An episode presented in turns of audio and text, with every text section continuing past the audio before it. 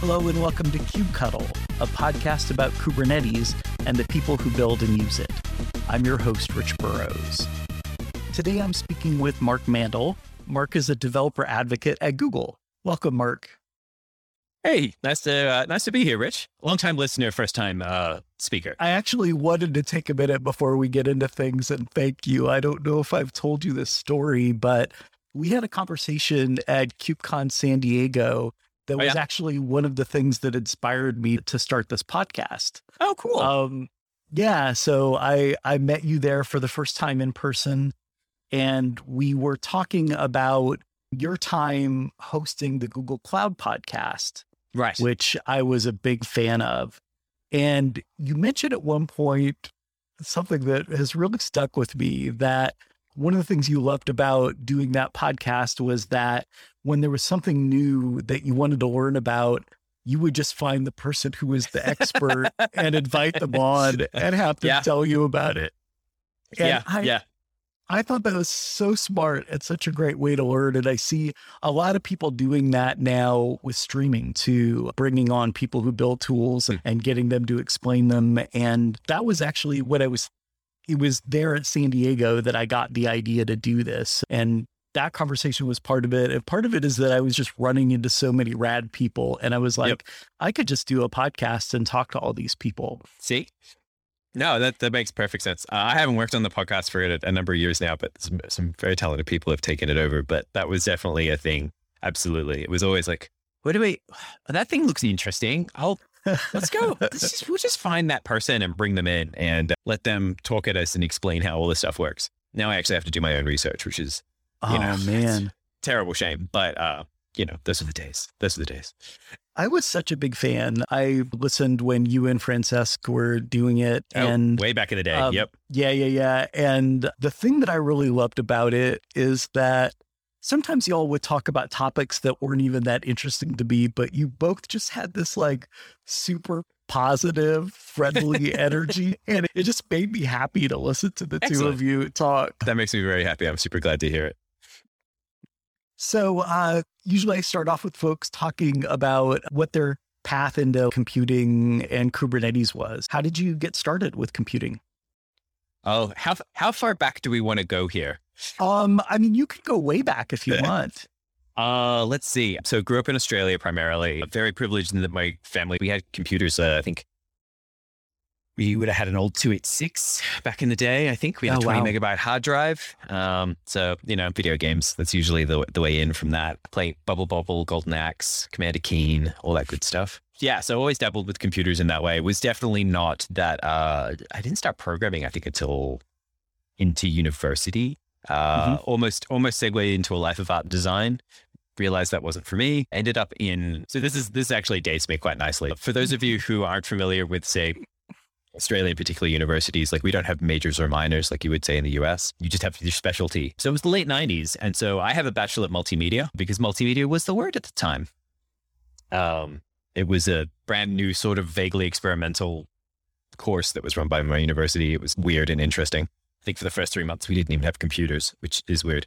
But anyway, it was fine. We did it. And it was during that that I learned how to code and basically, actually, even way back in the day, just started building web apps and, and that kind of stuff was where I started sort of cutting my teeth on that and ended up doing a ton of cold fusion. That was my Oh, that was my bread and butter for a very long time. Oh my gosh, I'm I might have flashbacks here. Pun I- intended, talking about Flash. Okay, yep. I, I worked at an internet provider in uh, that same time period. There we go. And, yeah. And we uh, had web hosting and had customers who used Cold Fusion, and it was not always fun. At least being on the hosting end of that. Yeah, but it was a, it was an interesting kind of niche community. I mean, at the time, it, it it did reasonably well. It had its highs and lows, but that's where I cut my teeth on open source to begin with. So I started doing some open source projects in that. I wrote an object relational mapper that was very popular for a long time. Oh wow! Um, there was uh, some interop tools that I built that were very popular. At one point, Cold Fusion migrated from what I think was a C++ code base to being like a J2EE app. So I wrote a bunch of tools on these like Java interop stuff that were very popular. Uh, there was a there was a port of Spring, like the, the dependency injection framework that Mhm. was brought over. I, I rewrote a new version of that. Like, there was all kinds of stuff. So that's where I I really cut my teeth on like open source and, and doing conference presenting and like being in front of audiences as well as doing the tech side and like actually Yeah. writing code and that kind of stuff. Um, And then what And then- brought you to Google? what brought me to Google? So actually, I actually think that's actually what ultimately brought me to Google. I was very well known in that community. One of my teammates, Terry Ryan, was an evangelist at Adobe at the time. I'd known him forever and ever, and he ended up joining Google. And it was his recommendation. He reached out to me. He was like, "Hey, we've got a brand new team. This is like when Google Cloud, just six years ago, Google Cloud was small." Was itty bitty, and he just reached out and he was like, "Hey, I've, I've seen you do this kind of work before, advocacy, relations, that kind of stuff uh, in, in like previous stuff that you used to do in sort of like in the Cold Fusion space. I think you might be a really interesting fit. And I was like, well, yeah, it's Google, but you know, might as well give it a shot. That seems reasonable. Um, there's a there's an there's an SMS that I wish I'd kept that I sent my wife that was like it was like, hey, like as if we're ever gonna happen, but you know, we could move to the Bay Area. What do you think? I was like, never, whatevs. And she was like, what are we gonna do with the dog? And I was like, we will bring the dog with us. Um, and uh, yeah, he referred me, and I went through the, the ridiculous rounds of interviews that is Google, and uh, apparently they liked me, and they decided to move me, and I've been here ever since. Um, but I think actually, you're talking about Kubernetes. I saw Kubernetes. This is very early. I think there was a Kubernetes and Mesosphere talk at Strange Loop one year, which just passed actually uh, that conference. I love that conference, and that's where I think I first saw Kubernetes. I vaguely remember that. I think I was also really sick that year as well. Yeah. So that's how I got to Google. And then another teammate of mine, after I joined Google, Brian, oh my God. But I'm, oh my God. One of my, one of my favorite teammates whose names I've just completely, I've completely forgotten his last name. Brian Dorsey. Oh God. Yes. So Brian, who is a lovely oh, human Brian. being. And I'm very sorry that I forgot your last name. I have a terrible memory. Um, I probably had been there for about three months, maybe not even that. And he was like, I'm teaching a Kubernetes workshop tomorrow. Do you want a TA? And, and I was like, cool. I have 12 hours to learn Kubernetes. And so I did that, and the rest was history in, in many ways. Wow. Do you have an idea what year that would have been in? So it would have been six and a half years ago. So, um, what Wow, year is it now? so- 2021. So do the math, 2015 or something. Yeah, that's makes about sense. when I heard of the project too. I saw Kelsey Yeah. speak about it when he was still working at Core OS. Pre So- 1.0 days. Those were the days. This is actually something that I wanted to to chat with you about is that I had a feeling you'd been at Google like pretty much through the whole life of the project or most of it. And I'm curious about what it's been to be there at Google and observe Kubernetes growing and the community growing. That's an interesting question. It's been interesting. Uh, I would say it's a really interesting question. um, I think I think the thing that I find I don't know if fascinating is the right word, but a, a pattern. It it I would say it's definitely followed a pattern that I've seen in other communities, wherein there's a bunch of people who start with it before it's 1.0, before it's new. So there's there's very like a limited set of concepts. So I started pre 1.0, and I'm like, oh yeah, pods, deployment, services, cool, yeah, done. Like that's it. Um, and those people like start with the project and travel through it, and over time, they start looking at more and more complex applications and complex use Yeah. cases, and start and the project gets bigger and all that kind of stuff. Um, and the thing that I find interesting, and I've never really found a perfect solution for that, but as those people go through, as new people start feeding into the project, they will see those people who are already 10, 15, 20 steps ahead, and they'll see them and they'll be like, oh God, this is terrifying because I'm looking at everyone else who's been working with the project forever and being like, but they have seven things that all work together. Do I need seven things? Why do I need seven things? And it's not, I don't know if it's a bad thing in many ways, but it's understandable in that that's the natural progression for those people to keep going forward, being like, what's cool and shiny? And like, what else can I do? Because I have institutional knowledge. And so I think the thing that I've seen is that progression, totally saw that happening go through where, you know, you're like, oh, I've, I'm run forward with the stuff I work on. And like, I've people be like, all right, Kubernetes and Istio and I don't know, seven other things that we can put in place and RBAC and this kind of stuff. And everyone's going, oh, God, what, why do I need to do that? And then there was almost like, I feel like there was almost like a, a cliff where there was almost like a reset in many ways where a lot of people were like, okay, let's start just putting out introductory stuff again. Let's just start Mhm. talking about basic Kubernetes. Let's reset the expectations of what's needed. And let's just be like, all right, you have a pod and you have deployment and you have services and now you can go do stuff and then worry about the rest as you need to. Um, that's that's super interesting. I, I think I've observed some of that as well. And one of the issues that I think can come up is when those people who have been around for a long time don't remember yeah. what it's like to be starting out or or they really it's not even just about remembering right? Because starting out with kubernetes now is so different than starting yeah. out with it in 2015 would have been. Absolutely. There's a phrase i like to use when i talk to like I, I usually like if there's people who are new to an industry of any industry and they're like oh i want to do like conference speaking or i want to do that kind of stuff. And i always actually say to them i'm like make whatever if you want to like talk about your experience and share your experience being a beginner in something is literally the rarest thing that can possibly mm. exist so your perspective is just so incredibly important because yeah. it's fleeting and you never get it back. Um, and so, yeah, people come to me and they're like, how should I learn Kubernetes? And I'm like, I am the wrong person to ask. Right. I have resources that I think are good, but I've been around for so long that, yeah, I don't know. But if you can find people who have been doing it for six months and, you know, there are resources that have worked for them, those are the people you should definitely be asking. And those are the people we should be asking questions of to be like, how can we make this better? What's a better path for onboarding? That kind of stuff. Because yeah, it's super hard to see the forest from the trees when you've just you planted the forest. Yeah. It seems like one of the areas that things have progressed a lot in, and I'm happy to see it, is security. Because it seems like things it was the wild west at first, right? Like Kubernetes yep. was just super wide open. And as time has gone on, there have been a lot of tools and patterns that have come up, some of them in the platform like RBAC that that allow people to to have a lot more control over what's happening in the clusters. Yeah, yeah, it's fun. Um, so we'll touch on Agones probably at some point, but like, yeah, when I when I whenever I run into people who are like, I'm trying to make this thing talk to this resource inside my cluster, and I was like, I'm sorry, but it's time you're going to have to learn about RBAC now. I know it's going to suck and it's not going to be fun, but security is not necessarily fun. Yeah. Did you, when Kubernetes was starting out, did you have experience with Borg? Had you been working no. with it at Google?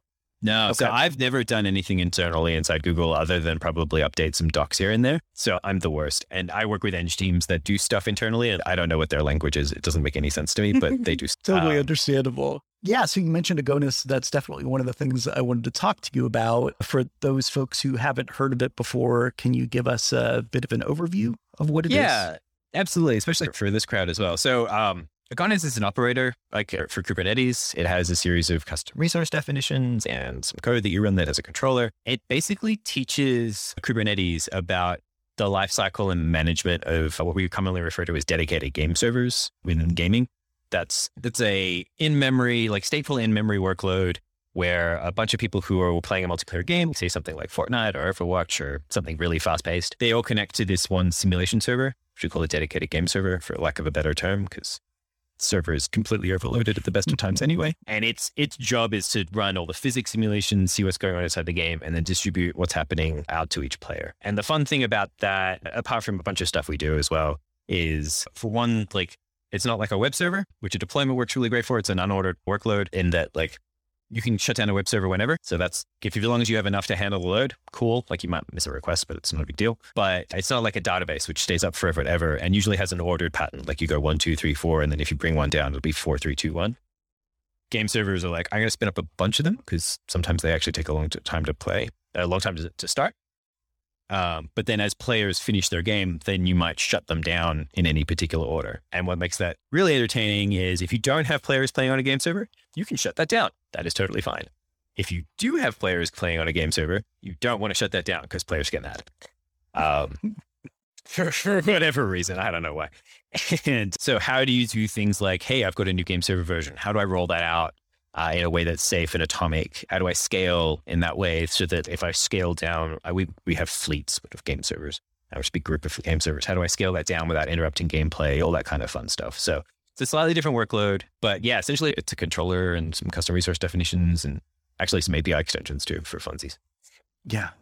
So I think this is all super interesting because as someone who's done a lot of gaming over the years, I'm always curious about gaming infrastructure, yep. right? Because like you said, there definitely are different requirements and especially when you when you talk to people like I've had conversations with folks who work at some of the AAA shops on infrastructure and the kind of scale and low latency and and things that are required in that sort of environment often are pretty different than what most people would experience running infra at a company that makes whatever kind of widget, right?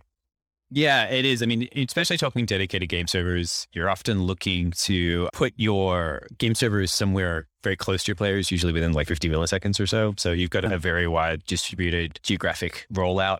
And there's that. But I think also the the loads, the load graphs look a little different. I think generally. Mm-hmm. So you do a game launch and usually you're just going straight up in the air, right? Like just like everyone's showing up right now. Like if you've done your marketing right, um, and that makes the risk really high because you can do beta tests and you can do your own bot testing and stuff. But like everyone knows, like production is production.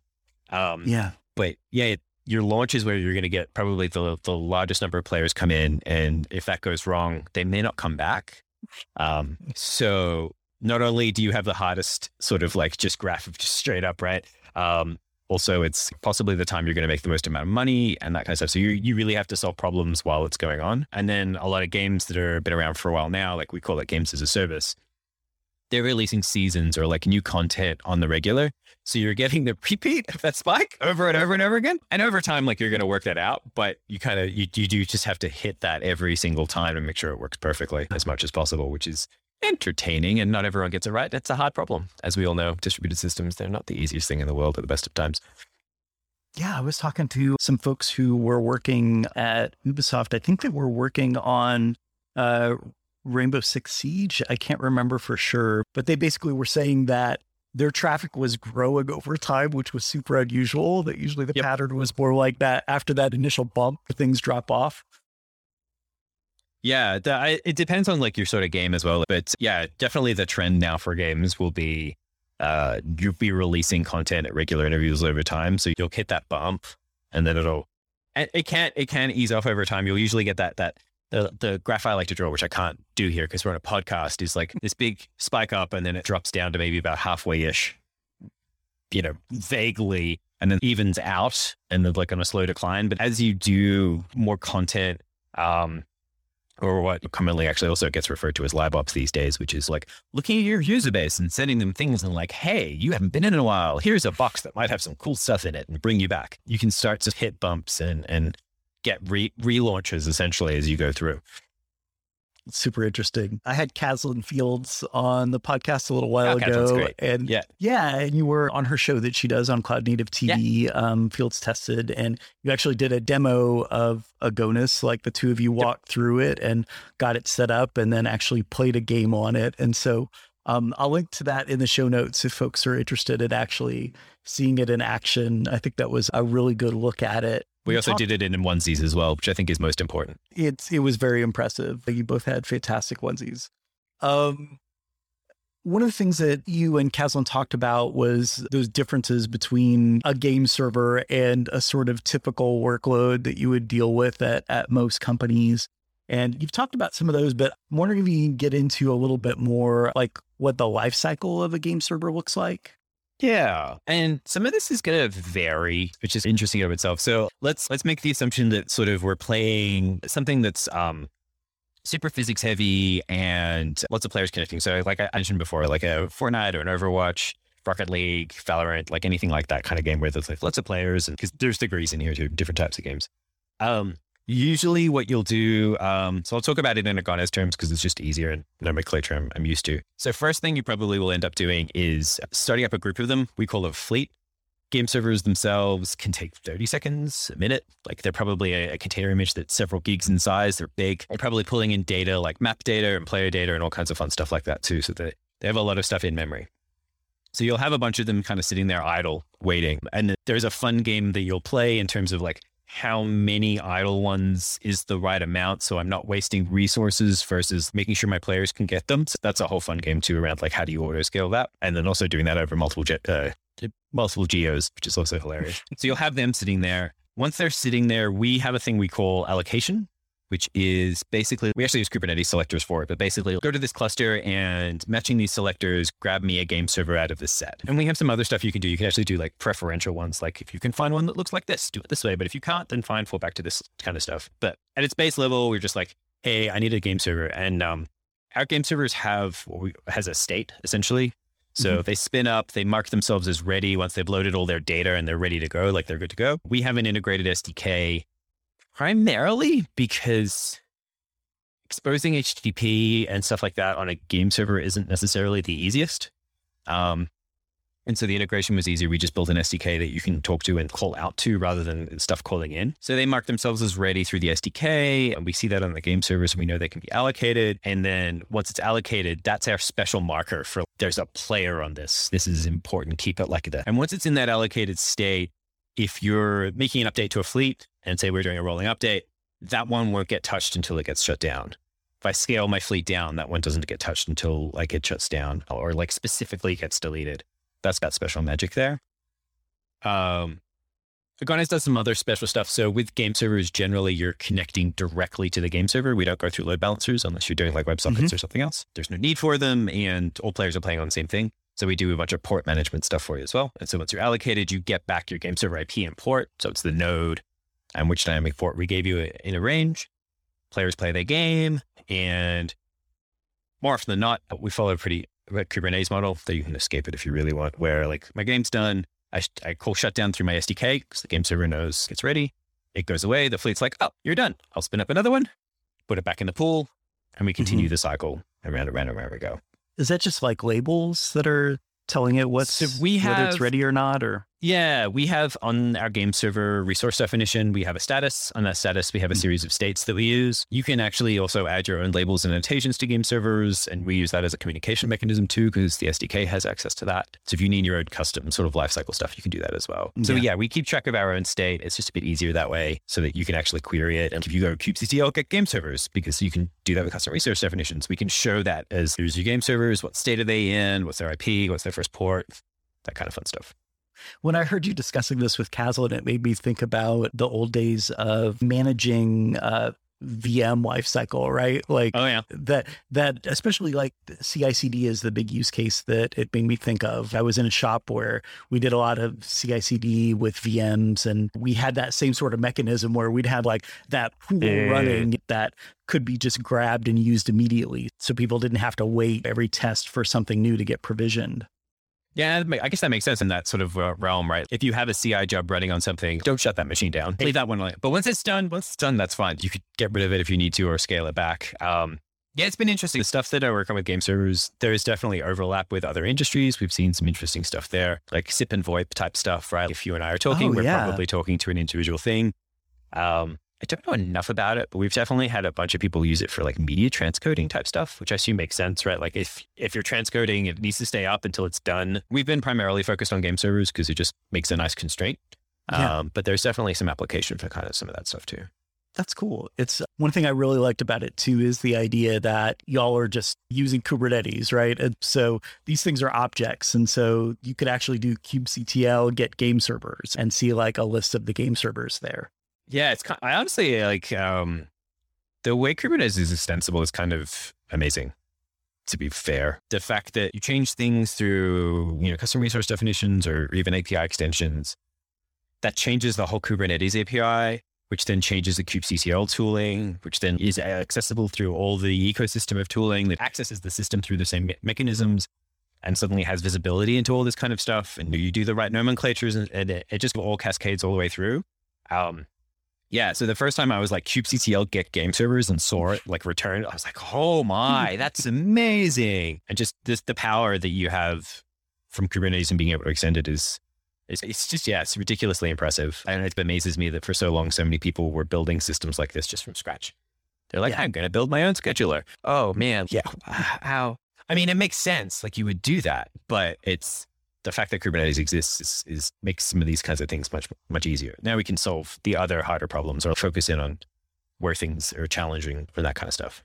Yeah, I think that one of the advantages of it too is that when those things get baked into the platform, that mm. that they're known issues, right? There's no debate about how they work anymore. You don't have to reinvent the wheel. You don't have Yeah. to figure out how the thing works. It's just there.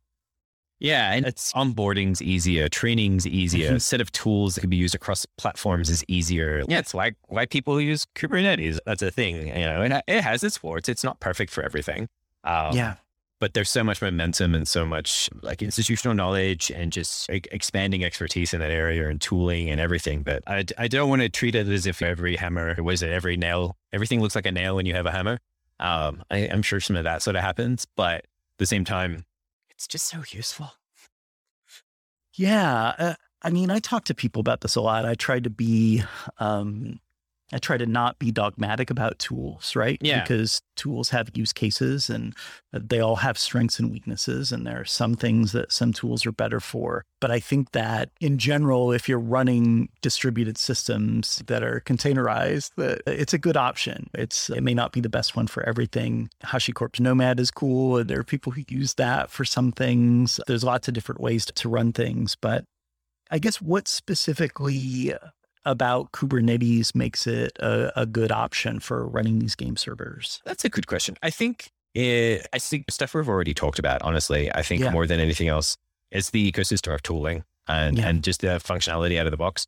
Um, at the end of the day, game servers are still a piece of fungible software that need all the same things that like everything else needs. How do I aggregate my logs? How do I know my health checking is working? How do I push out new versions? How do I know the version of what software I'm running is the actual version I should be running? like just basic stuff like that. It's, I think we, I, and someone can probably check me on this, but I feel like we built like the MVP for this uh, in probably three months, and I was probably working way too hard on it, which is probably accurate at the time. But the fact that we could do that with Kubernetes, like there, there's no way we could have done that from scratch. Like it's just Right. not possible. And yeah, so the ecosystem, like we can build out our own Prometheus dashboards for it, and like that kind of stuff, or, or just general metrics and all the kind of stuff that exists. I don't want to write how to spin up a sidecar to another. Th- like what? No, I don't. Like no, please no. I don't want to do that. I want to. I want to solve the the the I don't know more interesting, but other problems. Yeah. It seems like the game servers are a really good use case for containers too in general. I was playing a lot of Fortnite for a while and Yeah. wasn't great at it, but but I remember the thing one of the things that I thought was super cool is, you know, in the game you could actually spin up your own version of the map and just Oh, go okay. and mess around on it like without any other players in in that instance. And that immediately made me think, oh wow, this would be I hope they're using containers. It would be super smart. I to- definitely don't to want to do speak that. on how Epic does anything. But I actually know some folks over there. I haven't asked them about it though. Excellent. Uh, yes, I would suggest asking them and Yeah. going through their PR department. Um, um, the, it's that's kind of been an interesting ride too. I mean, um, traditionally gaming is very Windows centric, especially on the development Mm. side. Game servers definitely ran on Windows machines for a really long time, so that was sort of an interesting one. We've definitely seen a shift in terms of you know definite acceptance of running stuff on Linux, running containers, that kind of stuff. That's definitely has been a thing that was an initial challenge in the beginning to like, first of all, people be like, they're like containers. These are new and exciting and also scary. And do they run as fast? Performance is such a big thing for dedicated game servers. Oh yeah. Um, just like especially consistent, stable like CPU performance. Um, so there was some of that education type of stuff. There was all, all that kind of stuff. These days, it's far less of a concern. We're just, hey, you want to run containers? They're like, uh, yeah, we run Kubernetes for other stuff or whatever, right? Like that's just such a norm. But yeah, back in the day, it was the thing for sure. Yeah, I've been I was under the understanding for a long time that it seemed like gaming was behind. Like Yeah. in terms of things like automated testing and things that were more taken for granted at that point in in traditional software development. Yes. Yes. Um, I'm nodding my head. Uh, much respect and love to everyone I know who works in backend for game, and they're all a lot of very competent people. But it's it is a different environment. So there's a few things that I think that are interesting in that. One, the life cycle for games, especially traditionally, is very different than what you would have in software development. Yeah. So you are looking to build a game. You're probably going to build it over th- three years, average, something like that. You're probably going to make a bunch of technical decisions at the beginning, and those are probably not going to change through the life cycle of those three years. So Mhm. whenever new stuff is coming through that time period, it is extremely rare that a team is going to deviate from that. Um, so that's number one. Two, uh, the games industry is the games industry. It is both wonderful and horrible. Anyone who's been in the games industry longer than five years is considered a veteran. So there's not a lot of like Asian experience. There, there is definitely that that does exist, but like burnout's a thing, crunch is a thing. So that's a whole aspect too. Um, the games industry as a whole is like extremely secretive. Um, they've slowly been opening up over time. So the sharing of knowledge about like how games get built is also something that we're slowly trying to peel the layers back. And one of the things that got me, I wanted to do around open source, especially with for gaming, is a thing as well. And so there isn't necessarily a lot of sharing of information about how software gets built. Um, yeah. So it's a fun one. Like I've been at I've been at talks, and some of this is slowly changing. Like you and I go to a talk at KubeCon, right? This is a thing, and right. we'll listen to someone talk about I don't know, making widgets using sprockets, whatever. And then they're like, and here's the widget GitHub and here's the sprocket GitHub. Go nuts. And you're like, awesome, I'm going to go do the thing. And this has definitely changed more so in the recent years, but in the last few, it, especially like two, three years ago, four years ago, it would be, so I'm going to talk about the concepts of making widgets and mm-hmm. sprockets, but I'm not going to show you how to make widgets or sprockets or show you any of the code. It's all internal and proprietary. And I'm sorry, you can't touch it. And you're like, cool, thanks. It's good, but it's not like the same sort of level that we're very used to. Um, and coming from outside in and coming into the games industry was very like, huh, strangely enough, I do a bunch of it like open source advocacy in the games industry these days. and I, this is why I also wanted to build open source tools because I wanted to change some of this culture and, and drive drive more openness. So yeah, there's definitely some lag there, I think. Yeah. And to greater and lesser degrees across different game companies. But I think I like to think actually I think it's narrowing over time. Yeah. I've I've definitely noticed what you're talking about. It was actually on my list of things I was going to ask you about the secrecy because you don't tend to see at infrastructure conferences people from gaming companies speaking yeah. even that much. You don't tend to see them sharing a, a lot about what they're doing, and it's something that I'm personally super curious about. So I'm always like, oh, I want the details. Yeah, tell me all the things. Uh, yeah, was at a talk where I think it was a big data talk, and they were like, so we're not going to, we're specifically not going to mention products we use. And I was like, what? Tell, what? Come on. No, I want to know. Tell me if they're terrible. Tell me if they're good. Like, I want to know. Yeah, it's an interesting one. And I think it's been really fun. I've really enjoyed, I think is probably a good term, like trying to help bring more open source because there's a bunch of people who've been doing open source and gaming before I showed up. Credit to them. But having the power of a multinational corporation doesn't hurt. Um, to try and drive and help more open source and gaming is has been really interesting. I also I think I'm lucky in that the infrastructure side of things relies so much on open source because you can't get away from it in our day to day jobs. That in many ways, it's actually, I think, a good avenue for creating that wedge and making that space because they have to touch open source. There's no getting away from it in infrastructure. It's a good opportunity to help companies be engaged because um, they may already be also, or they at least have some semblance of understanding of how that already works because, yeah, it's infrastructure. You can't get away from it. That totally makes sense. Are there companies you can mention that are, or games that you can mention that are using Agones? Oh, I will pull up the Agones website because that is what is uh, allowed. I know how that goes. totally. Also, yeah, it's been doing really well. I'm super happy mm-hmm. about it. Um, if you go to agones.dev, there's a companies using Agones section. Very important. What's on there? We co-developed it in the beginning with Ubisoft. So that's the definitely the big name. Yeah. The one sitting there. The other, there's a bunch of lovely people. How do you compare two beautiful sunsets? But as the ones I'll probably highlight more than others. Uh, Embark Studios is a company in Malmo, Sweden, who I do a bunch of work with. I also work on another project with them now called Quilkin, which is a, a proxy for UDP traffic for game servers, uh, which is like last came out in the last few months. It was super super new, uh, but they're using it for for their workloads. The other fun one that's on here that I really like, uh, Rolltable. Uh, if anyone's played like digital tabletop games, they have they they run all their stuff. I think I haven't actually looked at it, so uh, I, I, I need to remind myself. But I'm fairly sure they run actual physics simulations where you can actually roll physical dice. Like it's kind of, it's a physical tabletop. Yeah, I'm looking at it now.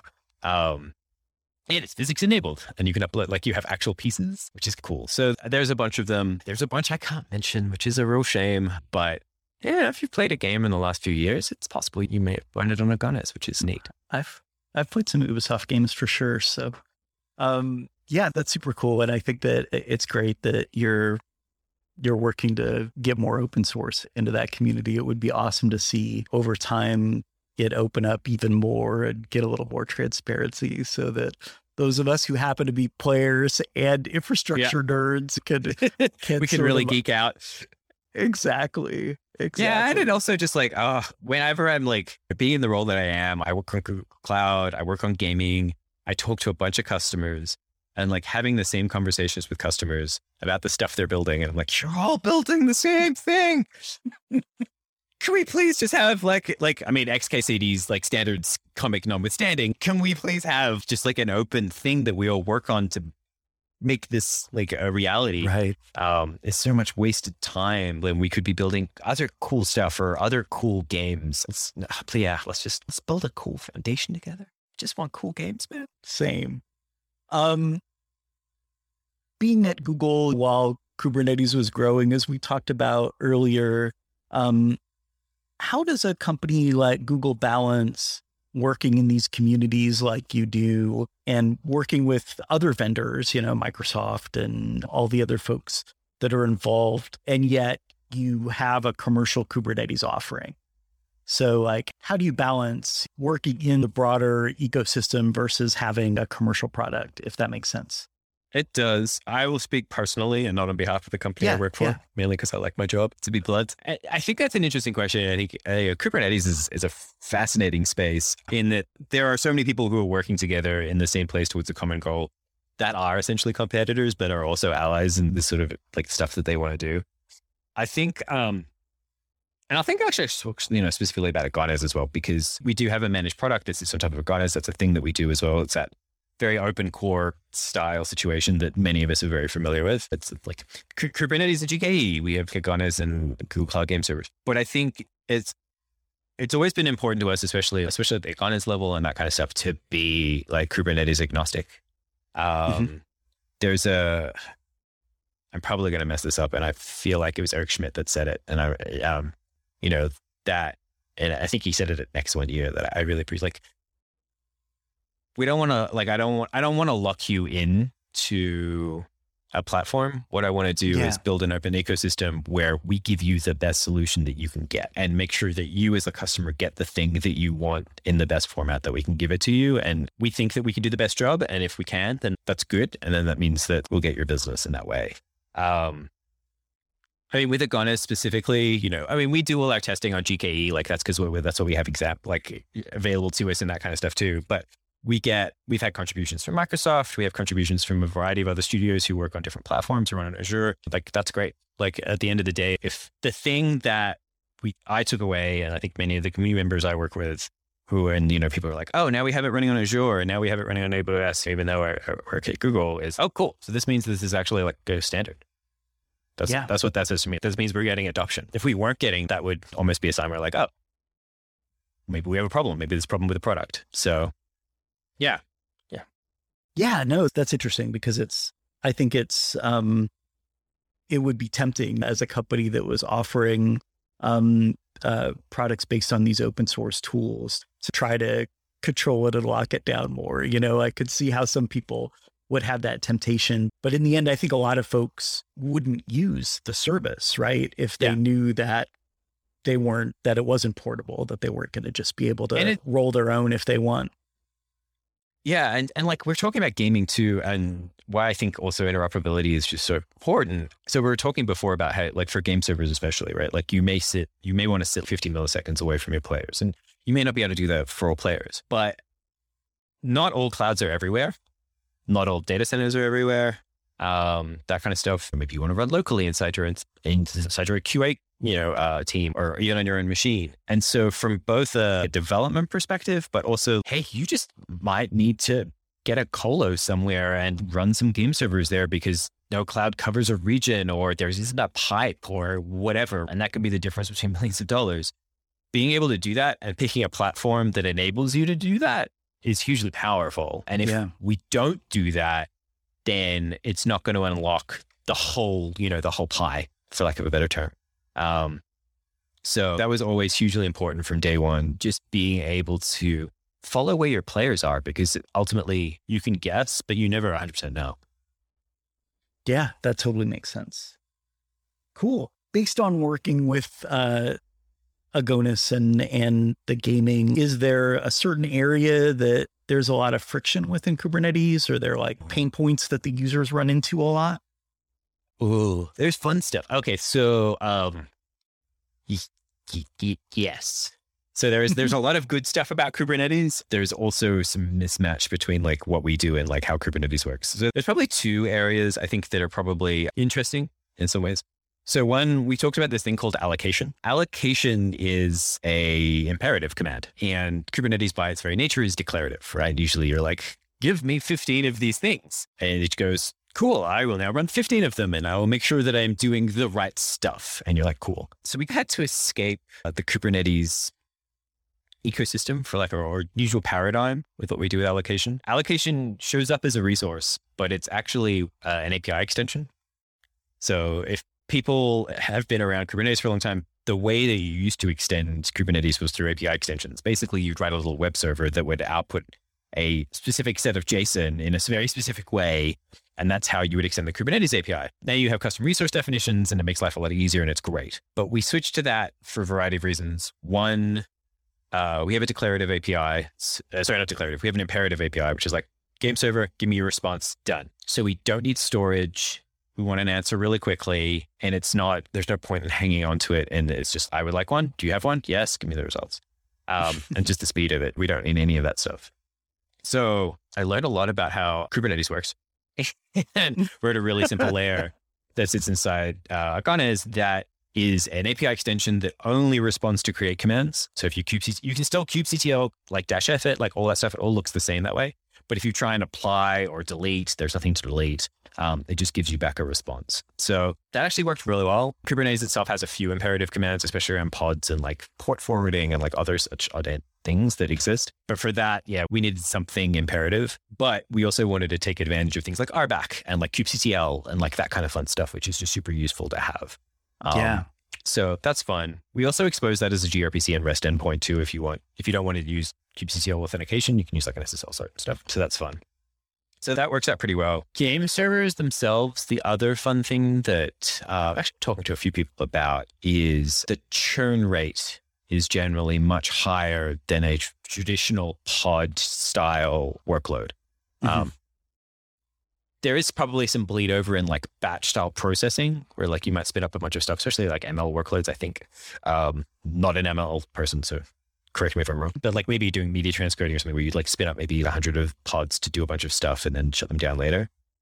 But you might be running a few thousand pods or even more, depending on how big your cluster is. And, and they're going to spit up and they may run for half an hour and shut down. And then while you're doing that, you've got your several thousands all doing that thing. So etcd churns like a real thing, way more than say like, I am now running 100 web servers and yeah. don't do anything else now.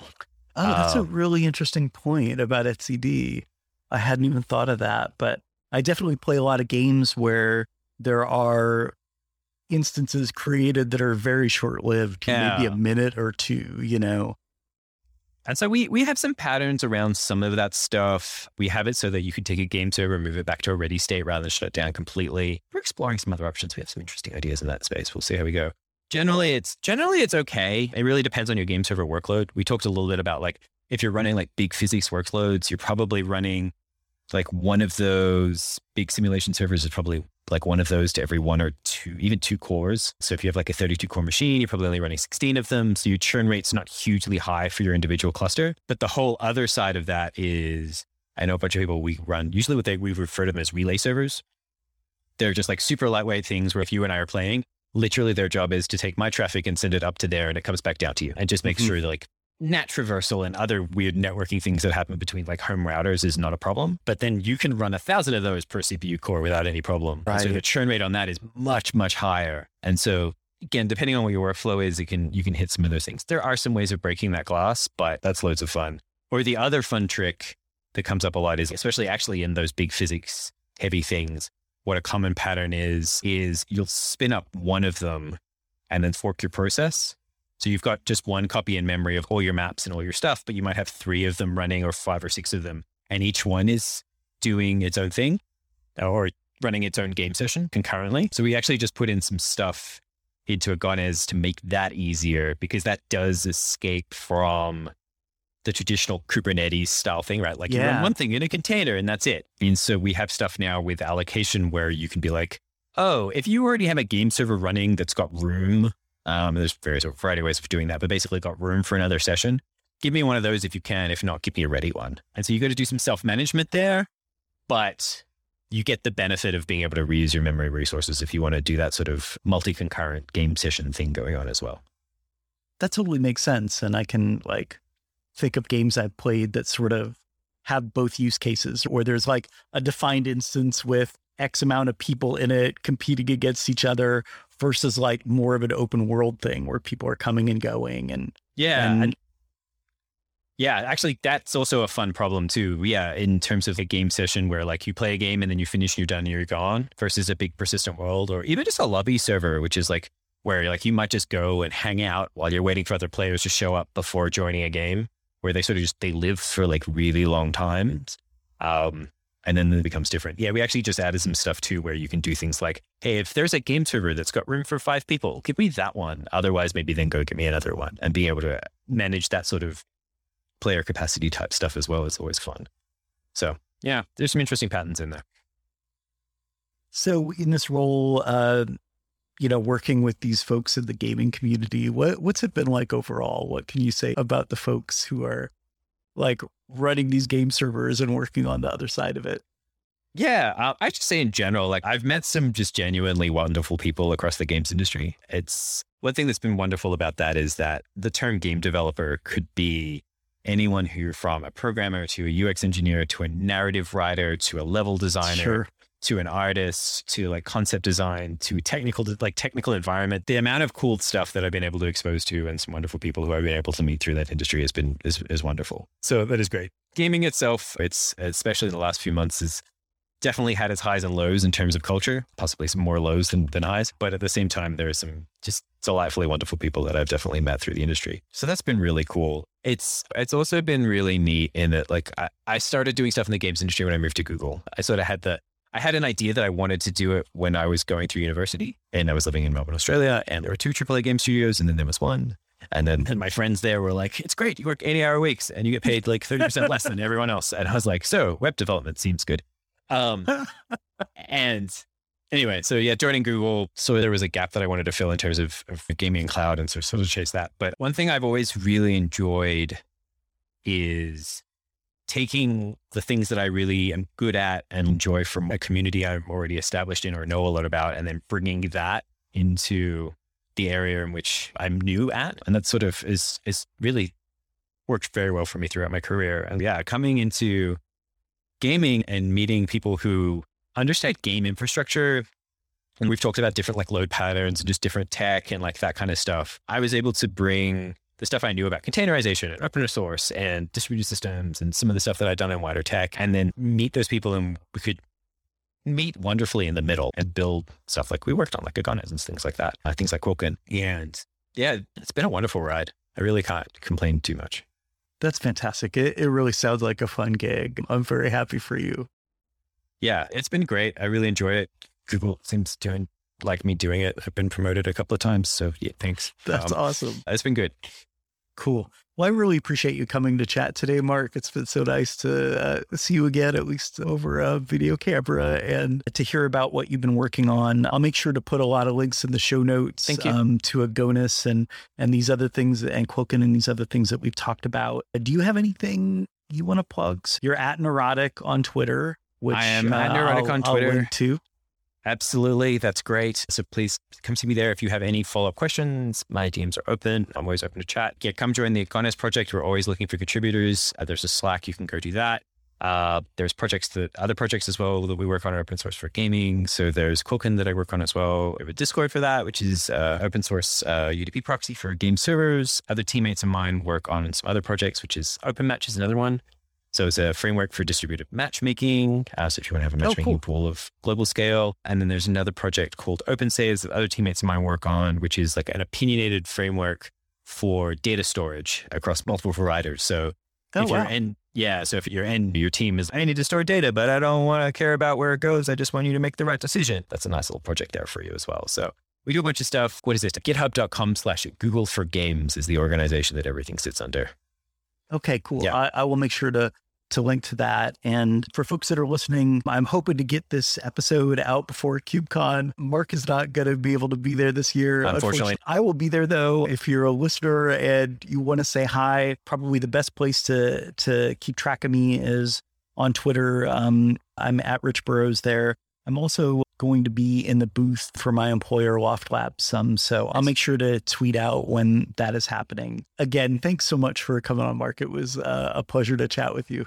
My pleasure. Thank you so much, Rich, for having me. And hopefully, yeah, we'll get to uh, have a beverage of choice in physical reality at some point soon. I, I would love to run into you again. Wonderful. KubeCuddle was created and hosted by me, Rich Burroughs. If you enjoyed the podcast, please consider telling a friend. It helps a lot.